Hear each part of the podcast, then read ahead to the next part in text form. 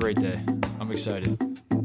Today's episode of One Shining Podcast is brought to you, as always, by TheRinger.com, where uh, I recently wrote an article about LeBron James, great Ohioan. Um, he's a great basketball player. We learned this, Tate, in this these NBA playoffs. A lot of people were on the fence. They said, you know, it, it, should we continue to hate LeBron? After Game Seven, that was it. That was the definitive. If you're still hating LeBron after all of this, after what he did in Game Seven, um, no, I so I wanted to write something about uh, uh, how I have lived in Ohio now for 12 years. That is almost half of my life. Um, it is my entire adult life, Tate. I've lived here in beautiful East Coast city of Columbus, Ohio. Yes, right on the uh, water. which is not Cleveland. I should, I should, I should say this is Columbus is not Cleveland. However, there is like a a pretty obvious tie between like Columbus and like Columbus and Cleveland have this relationship where like everyone in Columbus cheers for not everyone. There's like maybe 10, 15 percent of people cheer for Cincinnati teams, but most of the people in Columbus cheer for the for the Cleveland pro teams. Most of the people in Cleveland love Ohio State, which is down in Columbus. They're just, just like this give and take. Cincinnati is over here on the side. Dayton's got their little thing going on. But anyway, I say all that to say, like, I live in Columbus. I pretend like I don't care about the Cavs, and every year LeBron sucks me in because he's he's just like an he's a great Ohioan. 'Cause That's you're a only way- bandwagon And so I want to write exactly. it's really hard to live in Ohio and not like like I'm watching Game Seven and and you know the, the first quarter comes around. I'm like, man, this is gonna be fun to watch LeBron versus the Celtics. And by the end of the fourth quarter, I'm up like pumping my fist at, at moves LeBron's making and stuff. And this happens to me every year. But you know, if, if the Celtics if the Cavs would have got swept, I probably wouldn't have really cared that much because I'm again I'm not a Cavs fan. But I keep saying this every single year, like I'm not a Cavs fan, I promise. And then I really get into it. So anyway, I wrote I wrote an article about all that. Um, there's also we have podcast date. What's We- happening on Against All Odds? We do have one of the few podcasts. podcasts you still produce. Yes, I still. It's the only podcast I still produce. I will probably have to start producing our own podcast with the way that Kyle decides. Uh, Producer Kyle is not here yet again. Uh, another absence. Had a rough Memorial Day weekend. yeah, we're not sure where he is. Uh, undisclosed location at this point, but we will say this: uh, against all odds, cousin Sal, myself, Joe House, all put in part four. Warriors, Cleveland Cavaliers to start the season. I won $120 off that. I have no idea what they won off that, but I am happy with my $120. Uh, not to brag. And then uh, other podcasts. I mean, there's a million other podcasts. I think The Bachelor is back, so check that out. You know, that's Ooh. a podcast. Uh, Bachelor people Party. Listen to. Yeah, Bachelor Party. And what else, Mark Titus? We got to get into this. We got to talk about the finals. We got to talk about Game Seven. I can't wait. This is amazing. amazing. Uh, literally amazing. There's a little bit of college basketball news I do want to get to. Um, I, I would like to know how your Memorial Day weekend was. We'll, we'll, we'll do that after we after we play the the old uh, Woody Durham here in a second. Uh, so, but but we want to talk about the game sevens. We want to talk about how for two days this, this Memorial Day weekend, the NBA basically turned into college basketball, and it was hilarious to watch NBA fans who will shit all over college basketball for like how they can't make open shots and how it's the sloppiest basketball ever. Then try to pretend like these were great basketball games that we just witnessed this weekend. So uh, we'll start there. We'll, we'll get to everything going on that we, that we have to talk about. But first, Woody Durham. He takes the timeout. Technical foul. Timeout.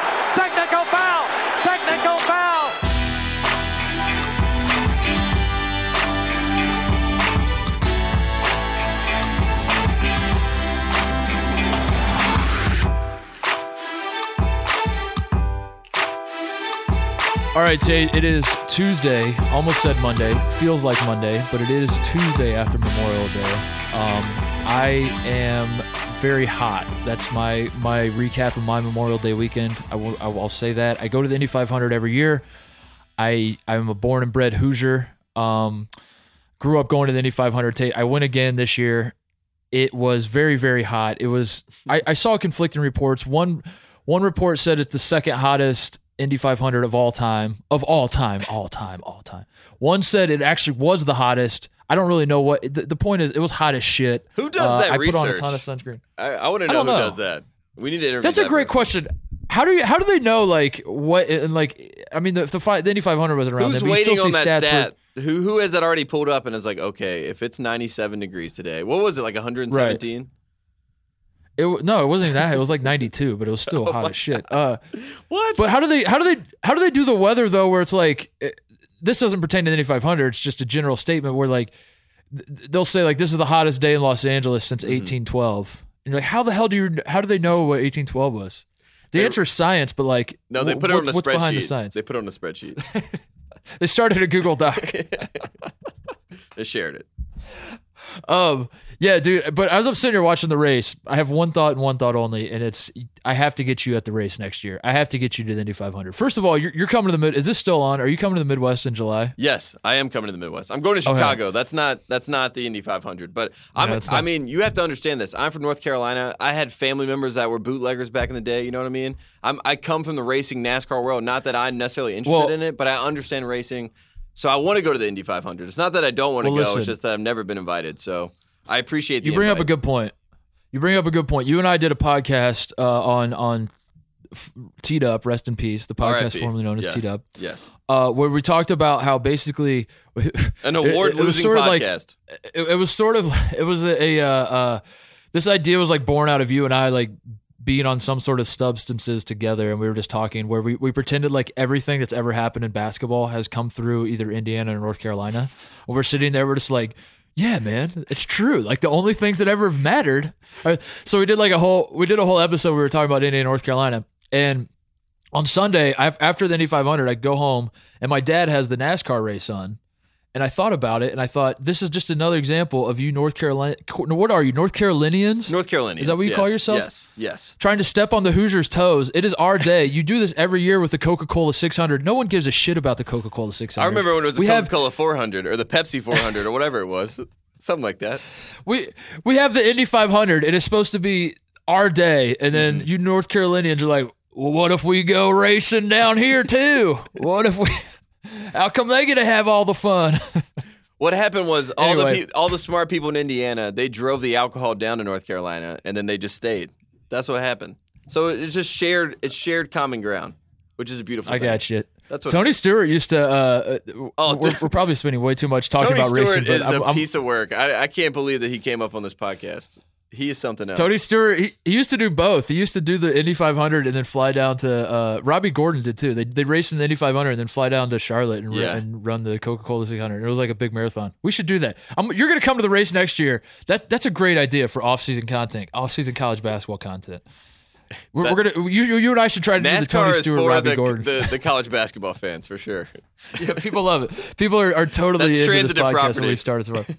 Oh, what, what'd you do? What'd you do with your Memorial Day? What did you do? I, I did the Indy 500. What did you do? I did, Let uh, the people let us peek behind the curtain. What, yeah, what peek behind the curtain. Uh. I, I was out on a boat on Saturday for a 30th birthday party. Shout out to my, my homie Sean who won Mm. a, who won a bunch of money as well betting uh, Cavs Warriors to go uh, part four. So it was his 30th birthday. Shout out to him. Uh, shout out for the birthday. Out on a boat. The name of the party was uh, Yachts and Thoughts, which I thought was a nice upgrade on Boats and Hoes. Uh, if you've seen the movie Step Brothers. I you'll it. get that. If you haven't, you think that's very offensive. I'm sorry. Uh, but yeah, it was a great time. And then Sunday. Same thing. Went to the. I went to the beach all weekend, Titus, because Memorial Day weekend is for the beach. I read a book on the beach, hung out on the beach, went on a boat. It- I mean, this is the. These are the perks of California when you don't have to produce 300 podcasts a day. God bless this country. The Tate Frazier just gets to go on the beach.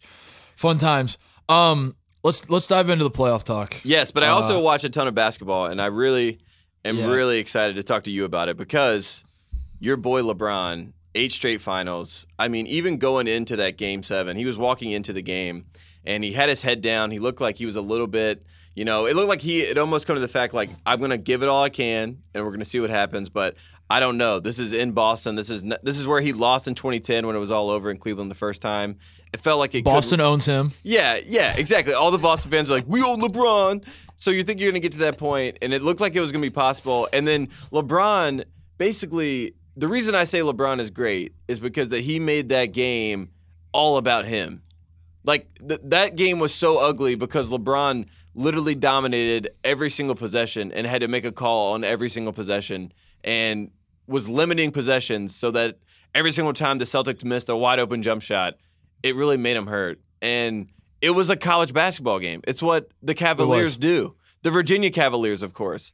And speaking of Virginia Cavaliers, you want to talk about getting over uh, curses and getting over the hump? London Perrantes, a Cavaliers going to the finals. Say what you want about Virginia, but he finally did it. He broke the curse for the Cavaliers. Wait, hold on. London Perrantes is on the Cavaliers. London Perrantes, former Virginia Cavalier, current Cleveland Cavalier, is in the NBA Finals. He has a hat. He got a hat. And guess what? He's in the finals. He broke the curse. Great for Virginia basketball. This is the new day. Wait, wait. London Perrantes is on the Cleveland Cavaliers. London Perrantes and Okaro White from Florida State fame are both on the Cleveland Cavaliers. wait, what? Um, Yes.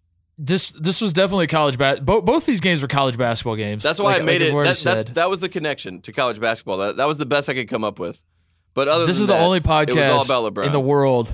This is the only podcast in the world that can go from Tony Stewart to LeBron to London Perrantes like in a snap of a finger. We're the only ones that can do it. Um, yeah, here's here's my here's my one takeaway from the Celtics Cavs game. Can we can we please stop with the Celtics not having their two best players? Yes. this is becoming this is becoming very. N- Not to say that it doesn't matter, but uh, because obviously not having Kyrie Irving does change the team. But when did when my question to you, Tate? You follow me closer than I do. yeah. When did Gordon Hayward not being on the team like become like matter to the Celtics team? When did that become like a thing? Like because it became the Celtics with no Kyrie to then like now LeBron beats them. and Everyone's like, well, the Celtics didn't even have their two best players, even though Gordon Hayward like broke his ankle like six seconds into the start of the season. They've been the the Celtics have been this team the, the team without Gordon Hayward all season. They got the two seed without Gordon Hayward. This is who they are. And then for some reason, like that became a thing. It was like we don't have our two best players, and, I, and everyone just seems to go with that. And that's, And- that's going on. And don't know. what and you you actually phrased it in a better way where it was quote unquote their two best players. What we've heard is from Mark Jackson or whoever it may be is and look at this Celtics bunch missing two great players. And it's like two great players? I mean, I- I think Kyrie is probably great because he hit a game-winning shot in Game Seven. I can give him the moniker of great, but like Gordon, I th- I still think he has things to prove to be considered two great players that they're missing Hold from on the now. Boston Celtics. I know you're going to take that Well, personally, no, but but it, but it's I one do of those take it things- personally. They, they, they, it, it, it came up as the perfect excuse to say they're missing two great players. And I'm not saying Gordon Hayward won't be great on the Celtics. I'm just saying we have already determined that without seeing that team. Gordon only got to play. I mean, it, it was horrible the way that it happened, where we basically got to see the start of the season, Hayward go down, and then the end of the season, the Cavs beat the Celtics. You know. That was pretty much the difference. When when it happened, everyone was like, okay, the, the Celtics don't have a shot against the Cavs without Gordon, I guess. Uh, I mean, thinking that Kyrie would probably be there and then Kyrie's not there, and they still take him to a game seven. I, I think just But with the- Kyrie, they they probably beat the Cavs this year. the the the Celtics have never existed with Gordon Hayward. They existed Exactly, for, yes. for three minutes, so Yeah. that they did- they weren't without him. Like if if you're making the point that they didn't have Hayward or Irving. You, you bring up Hayward to talk about the future. Like you, you turn it to the future and you're like, next year we will have Hayward and Eric. Like I get that part. But to say like, man, the adversity that the Celtics overcame by not having Kyrie Irving and Gordon Hayward is is absolutely ridiculous. It's I mean, at that point you might as well be like the the Celtics didn't even have Paul Pierce out there. They didn't have Larry Bird. They didn't have Kevin McHale. And they still took LeBron James to seven games. Uh my my question to you, Tate, do do we have to do something about and this, this is less about the Cavs and Celtics, it's more about the whole the, the game sevens as a whole, because this was as they were saying, I, I saw somewhere this is the first time that the, the conference finals went to seven games. Both conference finals went to seven games since 1979. So this was this had all the makings of like an all time classic two nights of basketball, mm-hmm. two game sevens back to back to go to the NBA finals. You got all the storylines in play with the, the Celtics are probably the best franchise ever. LeBron, I'm not saying he is the best player of all time, Tate. I'm just saying he has more playoff wins in the last five days without Scottie Pippen on his roster than Michael Jordan has in his entire life. But anyway, um, you have LeBron. You have the, the Warriors, who might be the best team ever. You have also uh, the Rockets. I figure out a way to tie them into all this with the best ever type shit going on. I don't know. I know. Um, but you have you have all four of those going on. This was supposed to be great. We get two sloppy, shitty games. Like, is this is this an instance of uh, everyone looked tired? First of all, um, I, I know S- Simmons makes the point all the time, and and I, I agree with him that the basketball has changed so much, and he's not the only one that makes it. But uh, I, I hear him talk about all the time about how basketball's changed so much, and these guys get so tired so fast. It, like the conditioning has improved, but because the conditioning has improved, all that means is that teams now play faster and go harder, and then you just find yourself just as exhausted as you were. But anyway, it, it seemed to me like everyone is pretty much exhausted in these game sevens. No one's hitting shots. what is the solution to this? What like the NBA cannot be happy. Like if I, I don't know, I, I I'm I'm I'm very disappointed with the outcome that we get. Cavs. I got two shitty games at the exact same finals we've had three years in a row is, mm-hmm. is now happening again, and like that's the outcome of all of this. Like the, I don't mind Cavs Warriors, but it wasn't even. I mean, like LeBron played out of his mind. It was it was cool, I guess, but it wasn't. I, I didn't feel like those are classic basketball games, so I guess I'll swallow the Cavs Warriors thing again. It was it was this was pretty much the worst case scenario for me in terms of a neutral fan who just wanted some awesome basketball and or storylines, and I felt like I got neither. As a fan swayed by his own bet, I was uh, I loved every second of both games because I expected LeBron to do exactly what he did. You talked about setting the pace. LeBron set the pace in that game. He said, "I'm going to slow it down because if we get in an up and down game, it's basically me against these five guys, two of them which are younger. Jayson Tatum is dunking on LeBron James, flexing on him, which was honestly I thought the the moment where I said to myself, "Wow, LeBron James is on par with Michael Jordan." Like Jayson Tatum has both his arms up, flexing on LeBron after dunking on him, and it, and what looks like you know the Celtics are, in, are on this momentum push to maybe take a take the lead, take a run, maybe win this game, and LeBron looks at him like, "Who are you looking at?" You know, like what Yeah. are you what are you doing right now? This is a big problem for you. And then he just comes down That was a mistake. and, and takes over the game. And then at one point, like Marcus Morris tried to tackle LeBron James, and then he got hit again, and then he got goaltended, and then he still made the layup, and then He he, just still made the started shot. he just started yelling at the crowd in Boston. I've never seen anything quite like it, where it was one singular person against an entire. Re- it was so quiet you could hear everything. It was just like yeah, yeah, and everyone's like, oh my god, we, we cannot stop him. How do you stop him? You No, can't th- stop him. I, I thought that was. Uh, I mean, for me, I know I, I feel like LeBron after the game, he had all these ice packs all over him. That's how I feel when people try to come and have this co- the the Jordan conversation every time LeBron does something great. You know, I'm just worn out. I just I'm just sore and just so tired. I just want to put ice packs all over my body. But that is LeBron when you do stuff like that in Boston, like what he did in 2012. That was the first time I said, "Oh my God, LeBron James is like Michael Jordan." When he won that game six, and then the same thing in this game seven. I know it wasn't pretty or whatever, and I don't think. I mean, the Rockets game we can talk about that because that was even worse. But I thought the Cavs. I thought it basically was the reason that it was the best player in the game, right? It's the best player in the game is, is who you want in game seven. And LeBron James is by far the best player on the court because you don't have Kyrie out there. But LeBron's, I, I we know he's greater than whatever a Kyrie would be in It's- that game, most likely. So I don't know. I I was I was not only shocked, I thought the, the, the Celtics may just pull it out because they had more depth. But LeBron has something else in the tank. I don't understand it. it I've never seen anything like that. it's it. absolutely incredible that there the, the the air of inevitability surrounding LeBron, and uh, it, it was definitely the same with Jordan. I mean, I was uh, Jordan was my heyday when I when I was growing Yeah. up. Like I was I was the perfect. I was born in 1987, so like Jordan's runs were. I, I was six years old in '93, uh, and then he like when he comes back, that second run was like yeah, I mean, I, I was the most impressionable. I honest, I honestly thought he was a god at that time. Like I was, I was Yes. young enough to. You could have convinced me he was Jesus Christ returned to play basketball. And who's to say he's um, not? We're not sure but- yet. That has not been confirmed. But that sense of like inevitability, where you knew, no matter what the score was, the, it the Cavs could have been down by 36 with 10 minutes left in Game Seven, and some small part of you is like, LeBron will find a way. That's just what he does. That's how this. That's how this whole thing works. Mm-hmm. Um, and he delivers, and he does it every single every single time. It's incredible. I don't know. That's what I. That's what I mean. Like I get sucked into the LeBron thing because like I feel like that would be that way if if I lived anywhere. But then when you live in Ohio and like all your friends are going nuts over this and texting you and like, are you watching it? I mean, it's hard not to just. I mean, you're going into this game. You're like LeBron has to play just almost perfect. Like he has to just be out of his mind good. And for them to have any chance of winning, and he goes, "Okay, that's what I'll do. I'll be out of my mind good. I will, I will get flagrantly fouled and goaltended and still make the shot. Because I will do this. I will he- do this all day. I will play 48 minutes as a 33 year old. he matters on every single possession, which is why he's great. Yeah, He matters on every single possession. That's that's really the difference because in that game, he literally had to make every single decision. He had to decide, do I defer to someone? He's like, please God, J.R. Smith hit a three in Boston for the first time in the series in a game seven. He hit two in the game. Finally, it makes it happen. Korver, we, we talk about this all. The reason there was college basketball games and the reason that we have confirmed this is because in the NCAA tournament, we found out, right, Titus? It's a race of 69. That's what everything is in sports Ooh, yes. especially in college basketball. It's just a race of 69.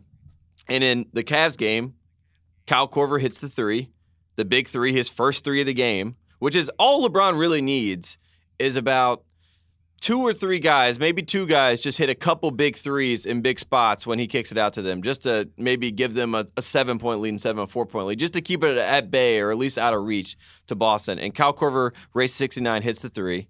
And then the same thing in the other game against Houston and the mm-hmm. Warriors. Steph Curry, Kevin Durant hits the first three. We get to 64, and then Steph goes on an 11 0 run, and then he hits a three to make it 69, race to 69. The Warriors win again. So in that in that way, it is exactly like college basketball. So that if that checks Also- out, it is exactly college. Two college basketball games.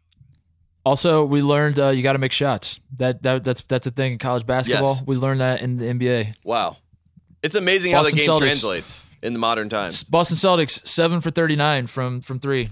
Uh, Houston Rockets seven for forty four from three. Got to make shots, Tate. Could, have you ever in your life, Mark Titus? You played basketball. People forget uh, at Ohio State. Have you ever in your life, even in like a scrimmage, twenty-seven straight three pointers? I don't think I could. I. I don't think I could do that with a group of people. If like if you went to the YMCA, if you went to your local YMCA and you saw the thirty-five plus league playing four on four half court, I don't think they could ever miss twenty-seven straight three pointers ever. It couldn't. So there's a lot of times I'll watch these games and I uh I overinflate my my own abilities. Um, I usually I, I You can I- hit two threes it- my- in that game. What, Trevor Ariza's 0 Right. for 12. You would hit at least one of those. You would go Right. one That's what I was gonna say. There's a lot of times like you you you get wrapped up. You like watch you watch Matthew Dellavedova playing in the NBA Finals guarding Steph Curry, and you're like, damn, dude, if he can do that, maybe I could get some minutes. And then like you you think about it more, you're like, no, that's very stupid. Or you're an idiot. hey, how about it. Quinn Cook? When you watch But- Quinn Cook out there, Yeah. Yeah, you, you kind of like try to pretend like, oh man, I could do that. If he could be out there, maybe I could be out there. And and you, and and it's always the answer is always you're an idiot, you're wrong. I think in this instance, I might be right. Like I don't, I can't imagine a scenario in my life where I've ever missed 27 threes in a row. And you could you could have like I don't understand how this is possible. I really don't. I'm trying to think through. It, it- it's almost more impressive that they did miss 27 threes in a row. yeah. It's I mean, I'm every- trying to wrap my mind around like you, you would just get lucky at one point. At one point, you're just throwing shit up and you just accidentally make it slips. You, you were shooting it, it was going to miss, but then it slipped out of your fingers and, and it made it go in accidentally. Like at, at some point, 27 threes. I mean, PJ Tucker was the best three point shooter they had on the floor, and he's supposed to be a bruiser that like you know gets rebounds and box out Durant and everything, and he was the only one that could hit. All I ever knew about Trevor Ariza was that Trevor Ariza hits corner threes. They, they made up that stupid thing, the three and D. You know that everyone D, said. yeah. They made that up about someone like Trevor Ariza because when he was next to Kobe, no one could understand how this guy could be on this team and they still win championships. So they're like, just got to have a three and D guy like D, Ariza. yeah. You know, you just got to have a guy that hits quarter threes, plays D, three and D. And Trevor Ariza, 0 for 12, zero points. I I could I was shocked. I I don't see there's. I mean, I guess he's still in contract. Apparently, I, I looked it up because I was like, "There's no way they let him come back after that." And poor Chris Paul. I just, Yeah. I mean, him on the bench, like slapping the chair over there. I, I just felt horrible for that team. I, I feel like someone has to sign with the Rockets so they can run it back. Because Chris, when they won Game Five, the fact that he got hurt going one on one, trying to prove that he could take Quinn Cook, he was trying to get like a, a Vine moment on Quinn Cook in the final in Game Five, you know, and then he gets hurt, pulls his hamstring, and then he's out for the the, the, the next two games, and he's basically over there coaching the game, which comes back full circle to why wouldn't Kyrie be on the bench? We, we he said he was getting nasal surgery because of you know he had that face mask and everything. Uh, he said he was getting nasal surgery, but everyone was saying that he should have been on the bench. Mark Titus, you were someone that helped from the bench. Could Kyrie Irving have helped from the bench? Oh, absolutely. Did you not watch uh, Zaza Pachulia? like closing. Did you Zaza's, Kendrick he's Perkins. closing out on every corner three in the corner. Zaza's jumping up in every every corner three the Rockets took by the Warriors bitch. Zaza Pachulia had a hand in their face. Yeah, it was like he jumps kick- off the bitch. He's jumping up. He's kicking PJ Tucker in the heels. Oh my god. It's it was Oh. it was something else. I I just I I find the whole thing hilarious that we've Does- done so much talking. Like even in the first half, everyone talking about how the Warriors, you know, could this be the end? You know, you- I tweeted out Durant is, looks like a future Laker, and then I was like, I gotta delete that ASAP because I don't want to deal with that. But because of course they're the second they're, they're the second half Warriors, and they're gonna come back as I mean as they've done as they did in Game Six. But still, just like I don't know. We they, we try to create this this weird and strange confusion as if it wasn't going to happen. It was inevitable. Right. As soon as That's- the game sevens were, as soon as it was game seven and it was LeBron who's the best player and the Warriors who were the best team, there was no way they were going to lose a game seven. That's what I'm saying. Like, like the the NBA has to do something about this. You can't just sit on your head. I I, I don't have a problem with Cavs Warriors because I think that that is a fun thing in the sense that we know these guys. Like I Yeah, don't know, par four. It, it's it. I, I'm not I'm not like that upset about it. Um, the the part that's upset to me is I think like if you're if you are the NBA, you have to you have to change something. You can't you like. First of all, both of these teams have sort of invalidated the regular season completely. Certainly the Cavs. I mean, the Cavs the Cavs play no de- from what I can gather, the way people talk about it, the Cavs play no defense whatsoever. They trade their entire team. They're they're an absolute disaster. People are talking about Tyronn Lue's got to get fired, get a new coach. Like they're done. All of this stuff. They're they're the four seed. They sweep the one seed. They they win Game Seven on the road against the two seed. Um, it, it, it they're basically just sandbagging it all year. Like and the, the Warriors the same thing. Like the Warriors should not have. I, I don't remember what their record was, but they should have been so much better. I heard people talking like this is the year the Rockets are going to beat the Warriors because the Warriors look vulnerable and their bench isn't as good as it has been. And and do Durant and Curry actually Do who's like the alpha other? dog on this Do team? Do they really like each other? yeah, other? do they really like each other? But all this stuff was all this stuff was being talked about, and in the end, it was like they just didn't. None of them gave a shit In until the end, time to give of course. In the end, of course. Like, of course. Yeah. And- what, what else? And how do you?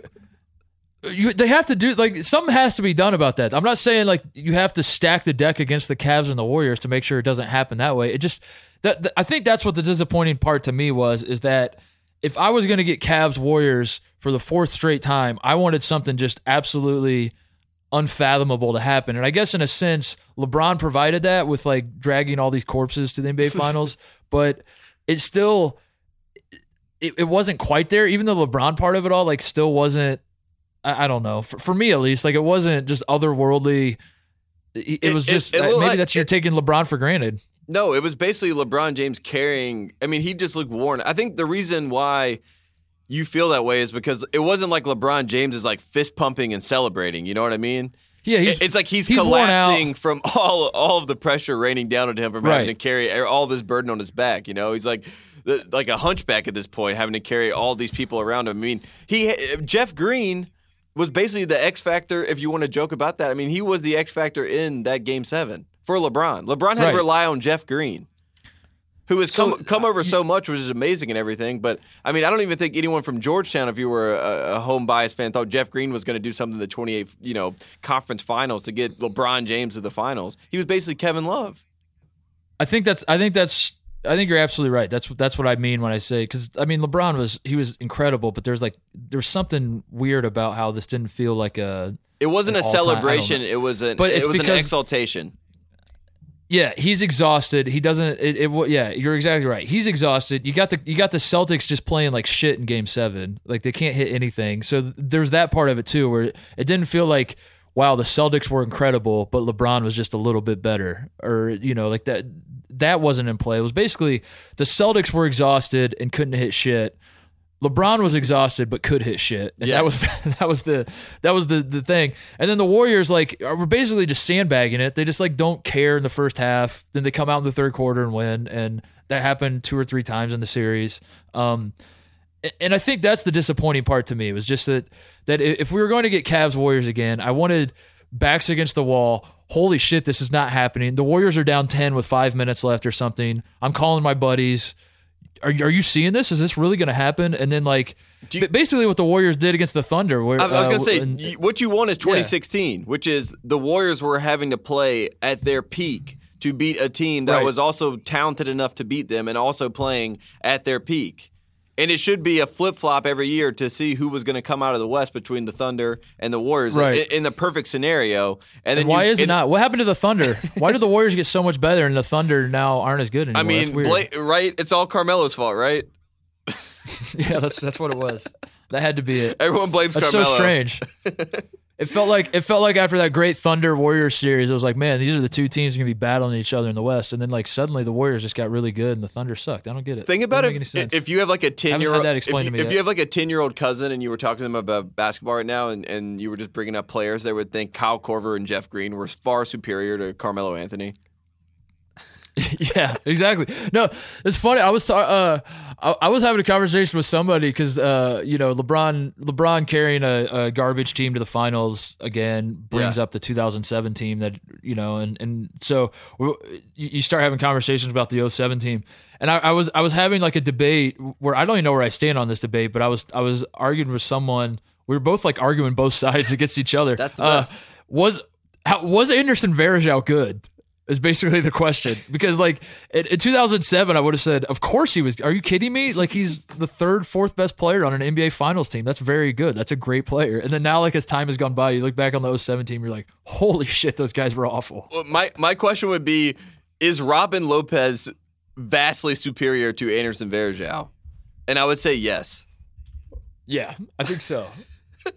which is tough. It's tough to come back from that answer, and you're like, wow. But but the same thing, like Ilgauskas, you know, like that that's who LeBron's kicking out to. Boobie Gibson, that's who's like the the the help that he has at point guard. You know, Dellavedova and Boobie Gibson. I mean, I think Boobie's better, but at the same time, like th- these are not supreme stars we're talking about. Mo Williams was an All Star, but that was a de facto All Star. That was like an Atlanta Hawk All Star from when they were the number one seed in the East. I know it was bad. It was very. It was bad. It was very very. In a bad. word, it was bad. Quick break to get a word from our sponsor, Proper Cloth. Mark Titus, finding a dress shirt that fits is nearly impossible. Something is Don't always I know it. Yeah, don't you know it? Something is always off, be it the collar or the sleeves. Thankfully, ordering a custom fit shirt has never been easier with Proper Cloth. At propercloth.com, you can easily create a custom size shirt in seconds by answering 10 simple questions. Choose from over 20 collar styles, 10 cuff styles, and 500 fabric styles, from classic to business to casual. To completely customize your shirt and to get the style that you want, the team at Proper Cloth works with the best fabric producers from around the world and only buy fabrics that meet their highest quality expectations. Best of all, Proper Cloth guarantees a perfect fit, meaning that if somehow your shirt doesn't fit perfectly, they will remake it for free. That's nice. Whole process is risk-free, and this is the future of shirts. In the same way that LeBron James and the Golden State Warriors are the future of the of the NBA Finals for the foreseeable future, maybe forever until LeBron decides to leave. These shirts are made completely custom for you, and they're just starting at eighty dollars. Stop wearing shirts that don't fit. Start looking are. Go to slash shining today. Enter code shining to get twenty dollars on your first shirt. Drop the bag, proper cloth. Does the Rocket do, do the Rockets going seven for forty four in the most important game in yes. in what twenty and over in the last two decades in their franchise? My question to you is: Does this say anything about like their approach to basketball? Do, do you feel like No. they need to change? You know, or, or is this just who we thought they were? Like you said, I think do you, th- do you think like Dan if you're if you're a Rockets fan, are you saying enough of this three point bullshit? It obviously is not working for us, and the ISO three point bullshit. Like, can we please fix something? Or are you just like, eh, it wasn't our day. Got to make shots. I we, think- we got the shots. We just didn't make them. I think what's going to honestly happen is, it, well, it just depends on the direction there. But if they keep, you know, Morey Ball and all that stuff, that there's no way that's going to change because they, they're all in on that, obviously. But if Akeem Olajuwon, who's there mentoring Clint Capela, who I thought Clint Capela was the difference in that series. What what I learned in that game seven in the first half, I know the Rockets, I mean, threw it all away in the second half, but what I learned was if you have a solid pick and roll like what they were doing with Harden and Capela, and you really hedge hard on defense on the Warriors, and you get in their grill, and you can keep that energy up, and you have depth. They only had seven guys on that team, but if you're like the Dallas Mavericks and you go get DeAndre Jordan and you try to do that Capela thing where you just basically pick and roll him to death, Kevin Durant does not want to have DeAndre Jordan just dunking on him or have to box out No. DeAndre Jordan every single time. You know what I mean? And I think some team is going to try to capitalize on that. I honestly thought the Spurs were going to be the team to do it. I mean, they may still, you know, be the team that does that. I, I really, I Capela was so impressive in that game, and if I'm, I, I could see someone like Olajuwon because obviously everyone is biased toward their own position and what they did on the court. But I mean, if Olajuwon were to go and say we need to really buy into this Capela pick and roll with Harden and have CP3 run that second unit and maybe get another wing. Uh, you know, maybe even get a shooter like JJ Redick. You know what I mean? And just run it back and try again, but maybe lean more on Capela as much as we can in that series because you know what it takes to be the Warriors. Now you took them to a game seven. You understand? I just hope they don't. Yeah. I hope they don't let Chris Paul leave, and I, I'm scared that might happen. They're, I think they're gonna they're gonna do everything they can to get LeBron, or they're not. I think LeBron's coming back. I, I wrote the article, uh, the, the the thing I was talking about at the, at the top of the show about um, LeBron in Ohio. Part of what brought that on was that I the day it was published was Friday, which could have possibly been LeBron's last game in Ohio, um, as or last home game in Ohio, Yeah. last last game in a Cavs uniform, all that kind of shit. Yeah, crazy. Uh, that's what that's what brought it on, and I and I like at the time, I sort of thought that that was what was going to happen. Like it, it just made a ton of sense that they that the I knew that I knew the Cavs were going to win Game Six. I thought they were going to go into Game Seven. LeBron was going to give it his all. It was not going to be enough, and that was and then Yeah. they were going to get bounced. he was going to look around and be like, "I've plateaued," and then he was going to leave. It, Right? it, it felt like I the, think he's coming back now, Rockets. though. it was like what the Rockets did, basically. Like had a great like if LeBron Yeah. came out in the first half and was just amazing, got him a big lead, and then slowly over time just kind of faltered as the, as the Celtics wore him down. That's what that's what it I seemed like coming- happen. I think he's coming back though. I think LeBron is going to come back to Cleveland. I think because I like he uh, sh- this should have proved to him that he, he can take anyone to the finals in the East, right? Why not? Yeah, absolutely. I think I think he I think he does care about all that, but I think the Rockets are still going to go ahead give everything they have to get LeBron. And why would you not, right? Would you go to the Rockets if you're LeBron? That's really the question. I mean, I, I would I would if I was 26 year old LeBron. yeah, And that's how I feel too. um eh, but 33 year old like family man been around the block, done it all, come back home, all that kind of stuff. I I, I genuinely think he does care about all that stuff. Uh not necessarily that he's from Akron, but just that like it's it's not like I want to live close to where I want to go to the restaurant I went to when I was seven years old for lunch every so often. It's not like that part of it. It's more of like he really does it, like his son is growing up in Northeast Ohio and and I think there's like a part of him that looks at like kids growing up and is like I I owe it to these kids. These I owe it to my guy these kids to turn them into my guys. I I you know I, I think that I think that there's like a really strong thing with that regard. I don't necessarily think there's the bond. Um, maybe there is, maybe there's not. I don't think like if he comes back for these purposes, it's going to be because I love the people that loved me when I was 15 years old and cheered for me, and and No. you know, no, it's th- th- there's none of that. It's more of like I understood how hard my childhood was growing up in Akron, and and th- how unlikely it was that I that I could come out of this place Mhm. and become what I've become, and I owe it to the the kids of Akron to give them opportunities. I think that that's a genuine thing, and and it, I, I think that's why he's gonna not not the only reason he's gonna stay, but um, I think that shit matters. So and and anyway, and and why leave like why broke it like it like you don't have to fix it right right now like you made it back to the you won the Yeah. east you made it back to the finals like i think when he maybe makes the leap is when he gets into that second phase of his career the the 1999s of the Barkleys the pippen like those years where you know you're almost like what carmelo's doing right now where i mean the wrong word is like a mercenary but basically you are a talented basketball player that's a little bit past your prime that maybe wants to go to a contender like what ray allen did when he went to the heat. Like LeBron may get to that to that level, and honestly, if he goes to nine straight finals, eight straight finals, uh, you know, whatever it is, if he comes back next year and goes back to the finals again, regardless, and he decides to leave after that, I think he's pretty much.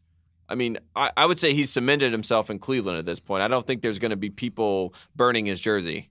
I think he came back. should- He made a promise that he wanted to win a championship for Cleveland, the city, and I think everyone thought that was laughable when he said that, and he did it. it just becomes the more the more you think about the current Cavs situation and how exhausted LeBron is and all that, the more it pisses me off that Kyrie Irving wanted to leave Cleveland. Well, like th- this would be the moment right like right now like literally right today would be the moment that lebron would be going to kyrie and being like the team is yours. Like i can't carry i'm i'm, I am absolutely exhausted. I need you to do all that. Like i'm going to still be a force and i'm still obviously a really great player but damn it i need some help and i need you to go get buckets for me and i can't play 48 minutes anymore and all that stuff. It was the Like, most- everything kyrie wanted Yeah. was right in front of him tate. All he had to do was wait like one or two more years and it was right in front of him I mean, and now and now he's gonna be and now he's gonna be in Boston and have the exact same experience with Jayson Tatum that he had with LeBron, where Jayson Tatum is like, "Did you not watch the playoffs last year? I'm the guy. Give me the goddamn ball." oh man. It's it's honestly it was one of the most Duke moves of Kyrie's career to do that. Honestly, looking back now, but it's also My last. it- you know that's that's exactly what LeBron wh- when LeBron like what he just did in Game Seven. I don't know if he could have done that with Kyrie because everything was about him in that game, and I think that's why Kyrie wanted to leave. It was fun though. The uh, the two two or three weeks there uh, where it felt like an- anybody could make the finals. What's going to happen here? Ooh, I don't know. This is really interesting. I think we should stop This doing this that. is- I think we should all just go into it and until it doesn't. I- I mean, this is four straight times. This is. I don't think this is. This is obviously never happened in the NBA. Obviously, uh, we learned that. But I mean, I don't even know in professional sports when it's happened. I think there was someone brought up like the 1950s in the NHL or something like that was the last time this happened.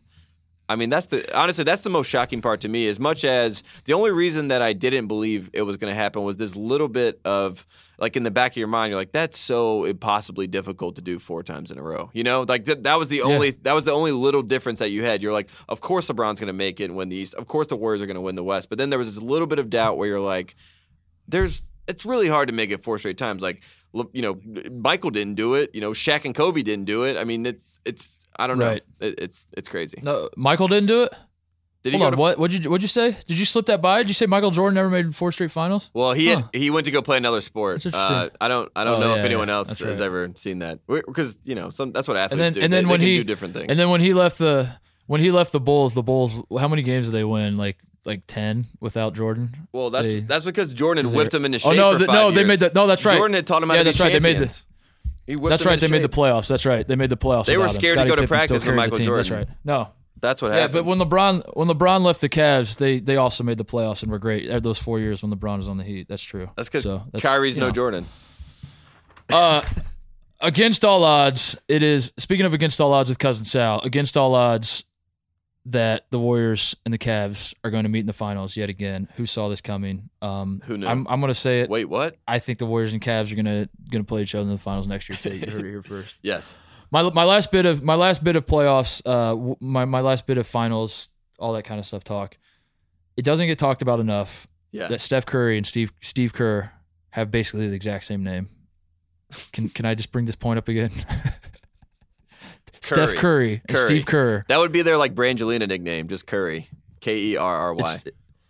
They basically have the exact same name. Yeah. And if you if you said it really fast, it'd be like a a, a, Not a, a Laurel Curry. Yanny situation. Yeah. It'd be a Laurel Yanny situation if you said it really fast. That's kind of funny. The the be, the best player and the coach. I'm saying he's the best player, by the way. I'm saying Curry's the best player on the. I know you don't have a problem with that, but Uh, but, but like Curry is the what best what player I what I'm what I'm so blown away by is that it's it, you can't we can't just keep flip flopping every year depending on who's basically leading the team because like last year I think Curry was doing the same thing. He averaged like 28 9 and 9 in the finals.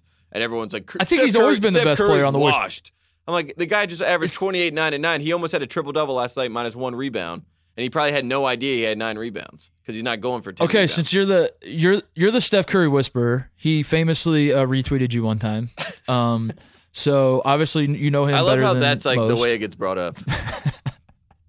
You obviously That's know like him the better than saddest most. thing ever. If that was, if, the, if I die tomorrow, that would be the, something that was brought up at my funeral. That makes me so sad. Yeah, where where does that show up on your obituary? That like Nowhere. Hopefully second nowhere. line? I have a lot more. I, someone should have asked me more questions at that point. Uh, got a B plus in AFAM studies at North Carolina when every other person in the class got an A plus. B minus. Uh, also, Steph Curry. Oh, it was a B. Got a B minus. B minus. Also, Steph Curry retweeted him. That's uh, Tate Frazier's life in a nutshell. Um, Do-do-do-do-do. On to the next so one. back to the back to the question I was going to ask you. Uh, as the Steph Curry whisperer, going into these NBA finals, it's pretty obvious the Warrior, and I, I'm saying it's pretty obvious in an attempt to sort of reverse jinx this because I, I would love for the Cavs to make it competitive, but uh, it's pretty obvious that the Warriors are going to steamroll the Cavs. So the question is, who is going to be the Finals MVP on the Warriors? And I say that to say, Tate, Steph Curry has never won NBA Finals MVP. We all As know. the Steph Curry whisperer, Yeah. do you think do you think he's hunting for this? Do you think there's a small part of his brain that's like I I this this has to be my finals. I'm going like I'm doing whatever it takes. I'm not letting Kevin Durant steal my thunder. I Play on words there. Um again. yeah, nice. Uh, yeah, I think that's that's what he wanted. I think that's what he thought he did last year.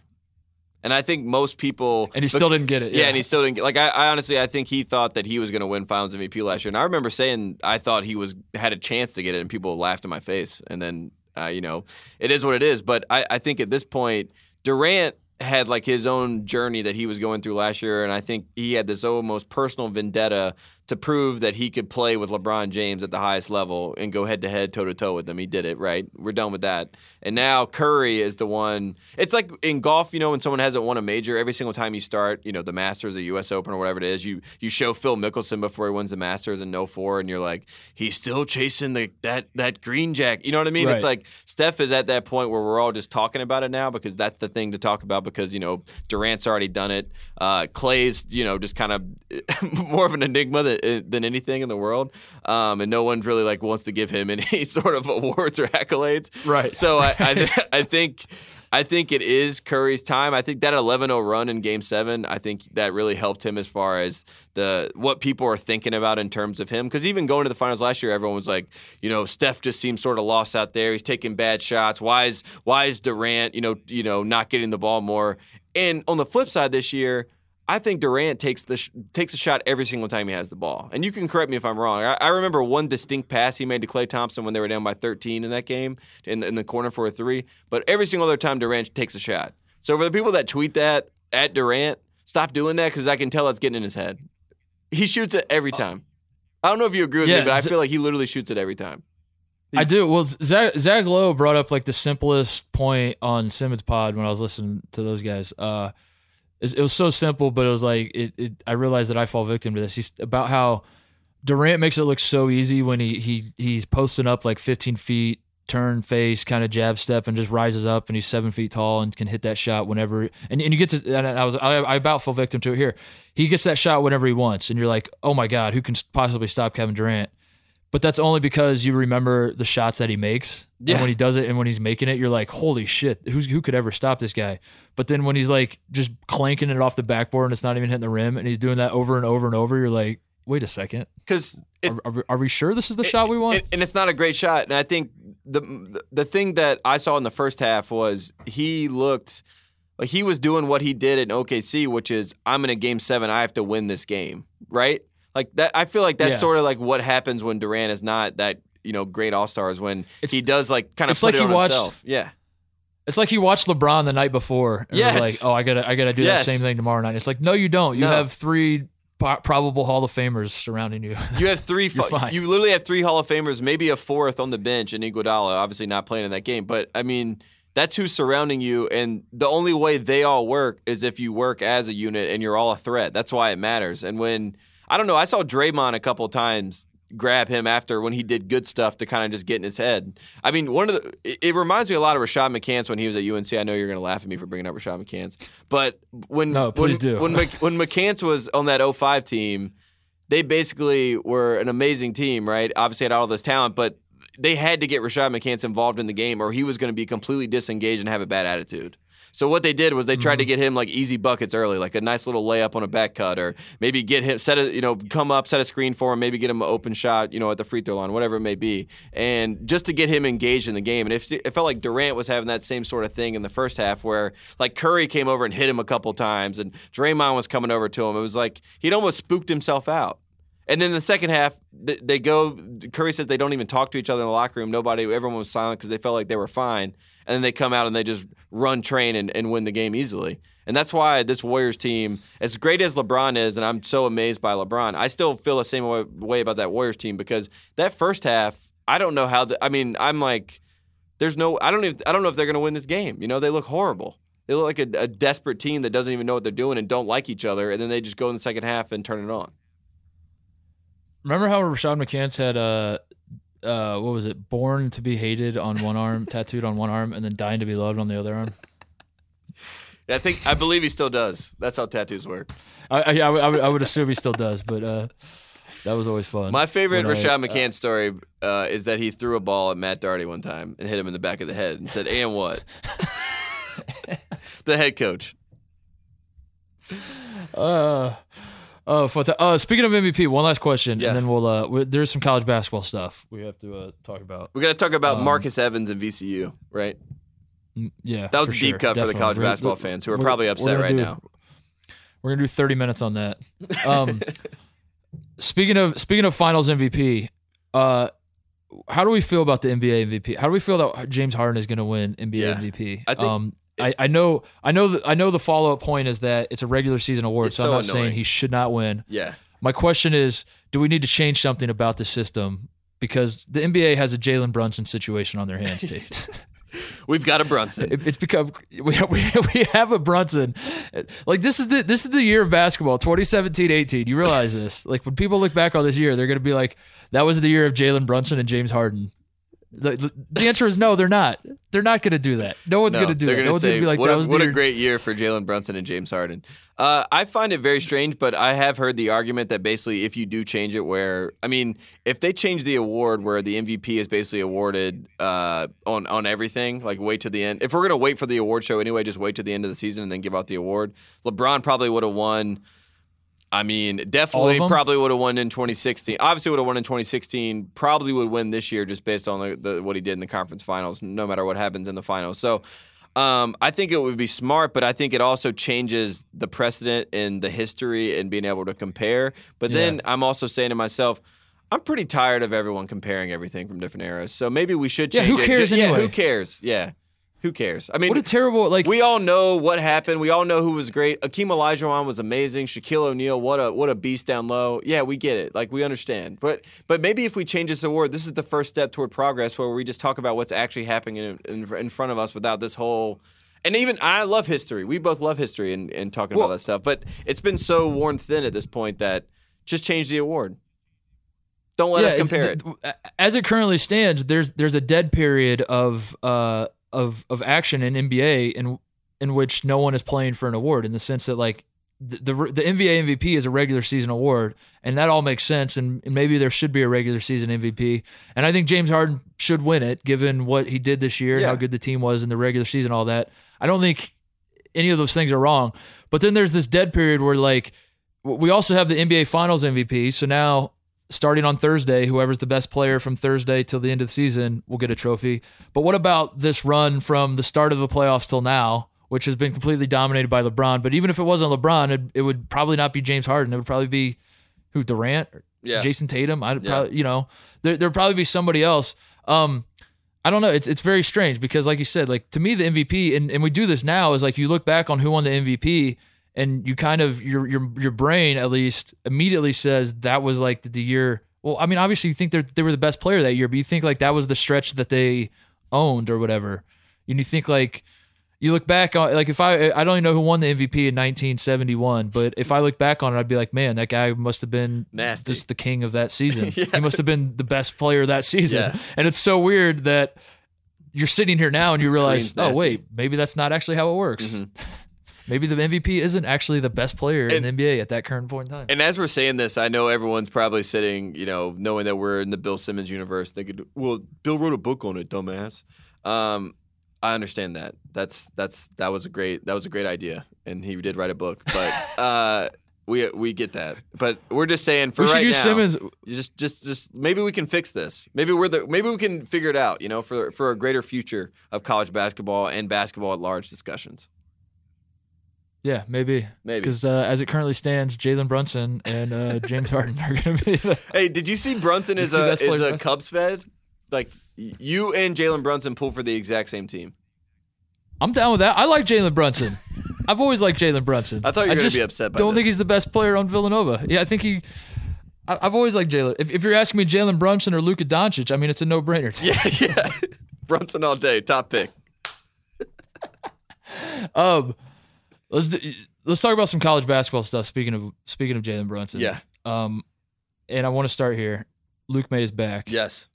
Your thoughts? My thoughts are great. I mean, obviously Luke Maye. Uh, I mean, you you said you said it perfectly. You know, he tested the waters. The waters laughed at him. Uh, probably cackled back in his face, and then he just came back to Chapel Hill. I think he actually went to South Africa on a trip. Um, and I saw some photos of him like one-handed dunking on kids in, in South Africa, and that got, got me very excited. And I don't know. I, I've seen a lot of good news out of the Luke Maye camp. It seems like uh, the Hornets obviously gave him a nice second round grade. That wasn't enough to keep Luke enticed in the draft, and he uh, he came back. I mean, I'm happy for him. I, I, honestly, there's a lot of guys that are coming back that are good for college basketball. I mean, Huell, Robbie Huell from the Hurricanes, Miami Hurricanes, pulled out of the draft. I thought mm-hmm. that was great. Torin Dorn, uh, Kyle's Kyle's favorite guy, Kyle's guy, if you remember that from earlier in the year. Yep. Torin Dorn pulled out of the draft, going back to NC State, and Fernando Bruno Fernando out of Maryland, also coming back. So I, I thought was Jalen Hudson just announced today he's coming back. Did he really? Florida. Wow. Yeah, yeah. Yeah, he's really good. See, I, I think that's good he's, for he's college basketball that they are testing the waters because then it lets everyone know that hey, we have talented guys that I mean probably could go to the NBA, but just want to improve their stock and make sure they get a guaranteed contract, and then it makes college basketball better. And we also on and along with those guys, we have Luke Maye. Um, that's messed up. Luke Maye, um, Luke Maye is going to be wedding threes and throwing Kevin Love outlet passes right in your face, and the only thing that will stop him is a concussion. Is Luke Maye going to be? Is Luke Maye one of the best returning players in college basketball? I think he's got to be. Like, I, like is he going to be a preseason yeah, All American? He's absolutely preseason All American at the four. I, I, I mean, that is insane.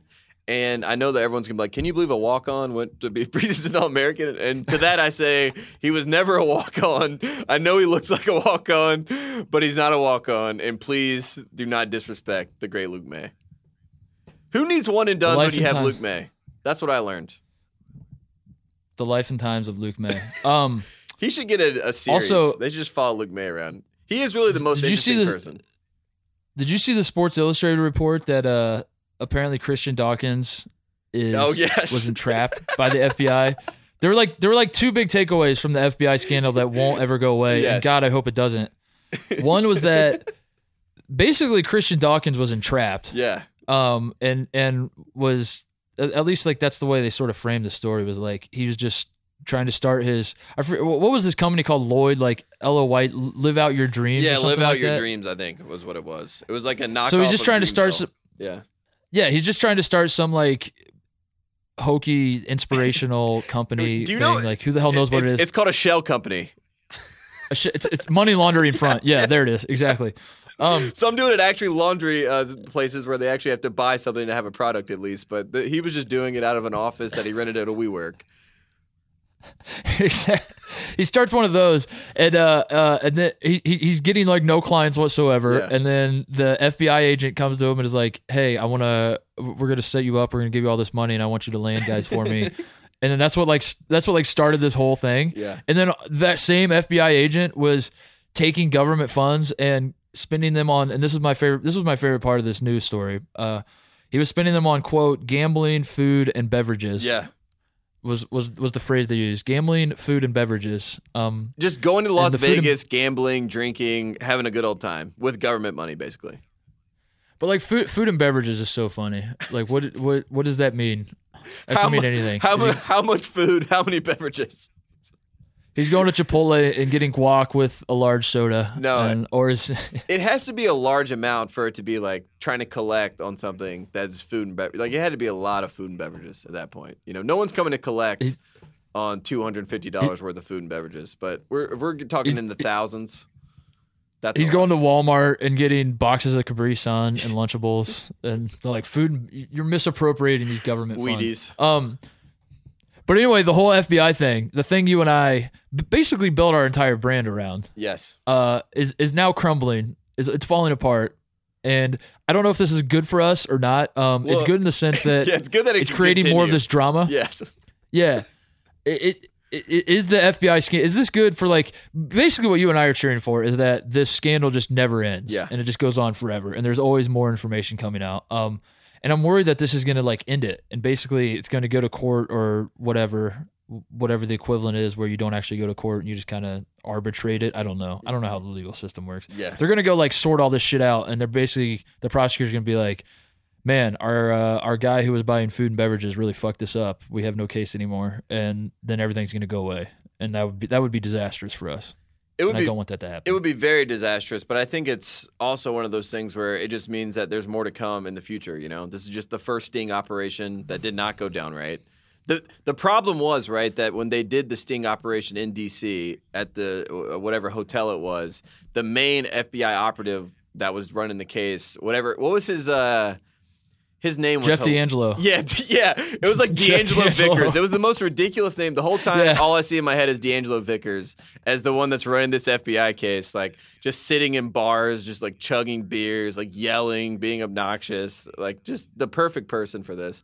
And he's out. He's not even there when they do this. And that's when all the questions came out.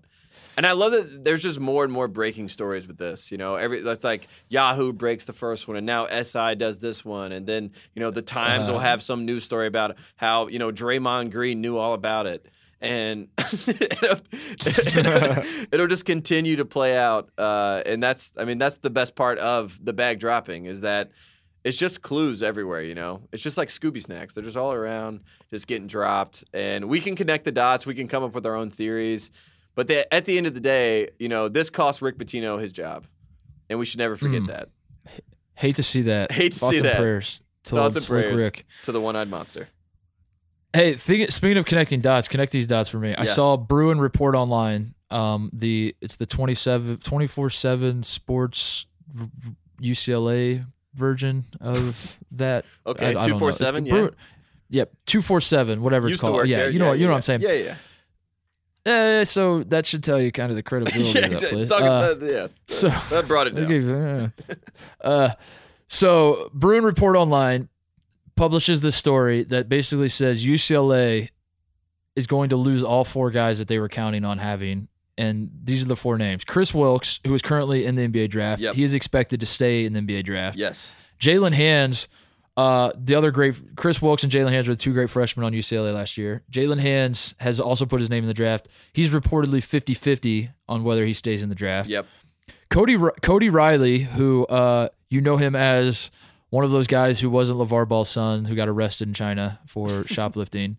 Um, that guy, one of those guys, he is apparently not going to return to UCLA because he's academically ineligible, and he he he. that- That's shocking. I know that a guy that steals purses from Chinese Merchants. steal yeah. sunglasses from Chinese malls uh, could not get his grades. But that seems to be the story. So, and then on top of that, Shareef O'Neal, Shaq's son, Yeah. who was committed to Arizona, Mhm. um, beautifully used the uh, Sean Miller, the, the like twelve hour window of where everyone thought Sean Miller was Yeah. going to get beheaded. Great and put his recruiting by a Alfred. spike. Yeah. Got on, got right on the phone. Shareef O'Neal slips out the back door, commits to UCLA, and now is reportedly not going to qualify academically for UCLA this year. Um, so UCLA is in danger of losing all four of those guys. And I just wanted to bring that. I was. I just wanted to uh, to basically put that out to the world and and shine more of a spotlight on that story because uh, that's interesting. Yeah, it's it's un- really all I'm going to say about that. It's, that's, it's that's honestly unbelievable. I mean, I, I feel like Kris Wilkes got someone gave Kris Wilkes a first round grade, and if I had to guess, it was the Indiana Pacers because that sounds like something they would Mm. do um, for someone like Kris Wilkes from Indiana and has all the upside in the world. I also would say this about that uh, with this whole situation: LeVar Ball has a basketball league starting, and how hilarious would it be if LeVar, LeVar Ball Ooh. has Shareef O'Neal, Cody Riley. Who's the Who's the other one? Jalen. Uh, Jalen Hill. Ah. Jalen Hill. Jalen Hill. Yeah, maybe. Yeah, Jalen Yeah, Hill is the other sounds one that right, got in trouble with uh with uh with LiAngelo. And if he has LiAngelo, you know, working out for the draft, maybe plays in the the league. The league is over the summer, and they've recruited all these people to try. Like they they flew out to like see Coby White to try to get him to play. They if they get the UCLA, st- you know, four of the five starters to Their play, entire team. yeah, they- and they just wear UCLA blue and all the colors, and they just And say Thomas BBB. Welsh. yeah. How about this, Bryce Alford? Bryce Alford runs point. Right. Get Thomas Welsh out there picking and popping, hitting baseline 15 footers. I think that would be the best revenge ever for LeVar Ball if he basically just takes the UCLA team into his own league. Uh, so, but the reason I guess here's the reason I brought it up. I think subconsciously, I didn't even I didn't even connect these dots until now. The reason I bring this up is because, um, as you may have heard, Steve Alford, not exactly a popular guy in Westwood. No, Uh, we saw it. if if if he was to be relieved of his duties, I don't think the UCLA fans, that of which there are about twelve to fifteen, Yes. I don't think that they would care. I don't think the UCLA lady who bought Yeah, UCLA lady. UCLA lady tickets- definitely does not care. She just wants you not to sit in front of her. I don't think she would mind. costs. And the number one name that is going to pop up, Tate, when The Steve. Alford, if if Steve Alford loses his job, Muss, Yes. the Muss bus, Yes. Which I don't know if you've been paying attention to this. The Muss bus is just recruiting. is running full steam ahead right now. like Eric Musselman has secured. He, he's got to clear cap space. He's got to figure out a way to clear some cap space because every single story I see is about how Nevada got a guy to come back. They got a transfer or they landed like a five star recruit. I'm thinking like they have to have like 26 guys on the roster at this point. Yes. And, and the Martin twins still haven't decided if they're coming No, back they're- or they're not. still I don't. I 50-50. don't understand how this is going to work. I don't understand how this is going to work if they decide to come Well, back. But Here's how it's going to work. Nevada basketball's here. Nevada, yeah, they're here, and they're also going to be ranked top ten, and they're plus five thousand to win the title. oh shit, that's actually Plus five thousand. So if you were one of those people that like to bet on long odds and you believe in the the upset. the- the- If you believe in UNLV running Rebels, like Eric Musselman is building at Nevada right now with all these transfers and former five stars that somehow slipped through the cracks, uh, I mean, but by the end of this, Shareef O'Neal might end up on Nevada, but plus five thousand odds on Nevada. Holy uh, yes, please. I, I we got to figure this out. I need to do this because they they're going to be a top ten team, and if if the Martin twins come back, they might be like top five. We can't be talking about gambling, even though it is legal and it's up That's to true. the states now. We're not in New Jersey. Uh, my biggest thing with the legal gambling is to watch Rutgers basketball. Yeah, we talked about this on the last pod. I know. I'm just saying.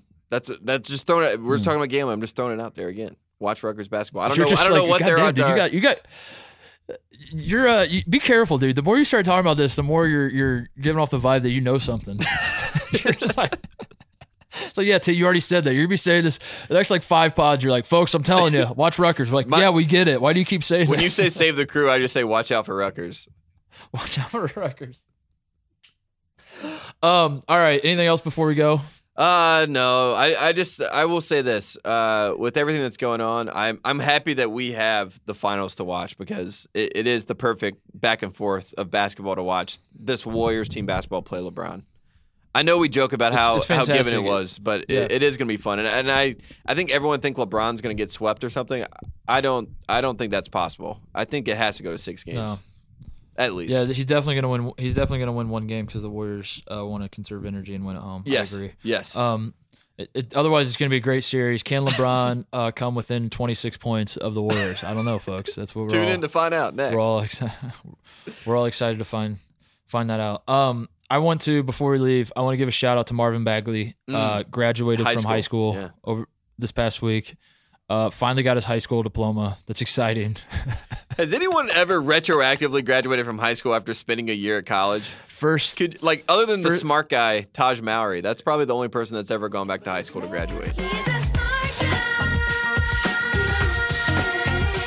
Smart guy. Smart guy. Does this make him ineligible for the draft? You can't go straight from high school, Tate. Marvin Bagley is he just graduated from high school. Is he allowed now to go play in the NBA? Maybe that's why he's don't the number one pick. Everyone's not sure about his Ooh, eligibility. that's a good point. First first player ever to uh to leave high school, get into Duke. Then, then return. he's like the Jesus of high school Duke, go basketball. He resurrected at high, at the high school basketball gym and was able to graduate. He's got his he's, like already got his medical. He, he doesn't have his undergrad from Duke yet, but he's already got like a medical degree from Duke.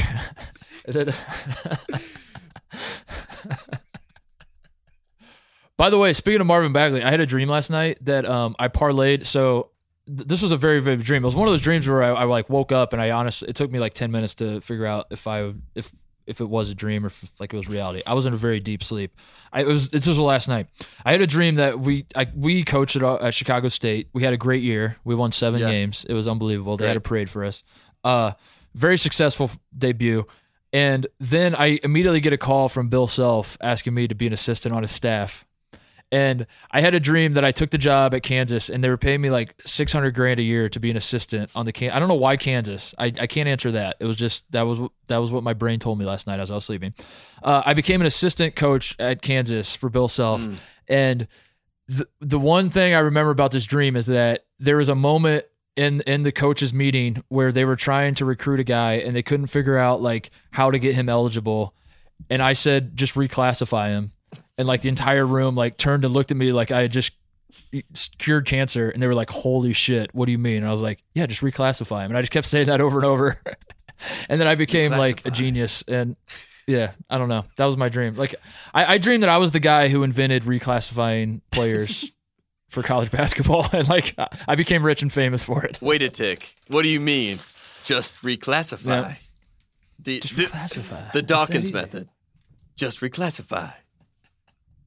We should go. Can we go to summer league and? uh I got an idea. We, we can we can say it's for for content. It's for the for it's on brand for us for the pod. Yeah. Uh, have the ringer. that's what have we always Simmons pay for us to go to summer league. Yeah. exactly. We're going to summer league, right? For the pod, and then uh, have them give us a bunch of money, and then uh, just as a little bit as a goof, we misappropriate those funds with gambling, food, and beverages. Oh wow. Mm.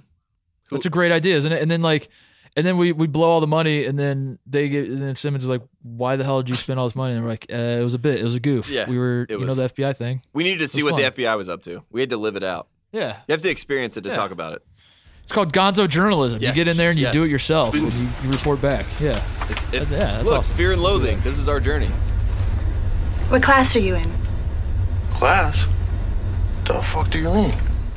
NBA Finals. They're here. We'll be back next week, breaking it all down, talking about the Cavs and Warriors. What's going to happen, folks? I have no idea. You have no idea. None of us have any idea what could possibly happen. We've never seen this before in the NBA ever, so uh, there's no telling. We're excited to see what happens. We will be back next week to talk about it all. Until then, save the crew, and also watch out for Rutgers basketball when gambling becomes legal. Yes.